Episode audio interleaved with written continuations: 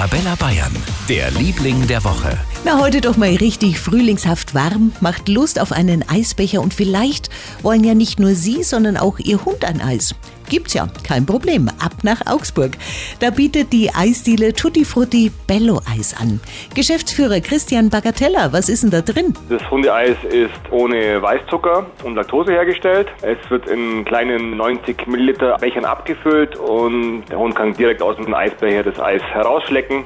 Ist auf Basis von äh, Reismilch und ist mit Agavendicksaft gesüßt. Ist übrigens nicht nur was für Vierbeiner, können wir Zweibeiner auch probieren. Der Becher kostet 3,50 Euro. Das Tutti Frutti ist aber nicht die erste Eisdiele, die das spezielle Hundeeis hat. Das Bello-Eis gibt's unter anderem auch in Eisdielen am Bodensee und in Ulm. Für ganz Bayern, der Liebling der Woche auf Arabella Bayern.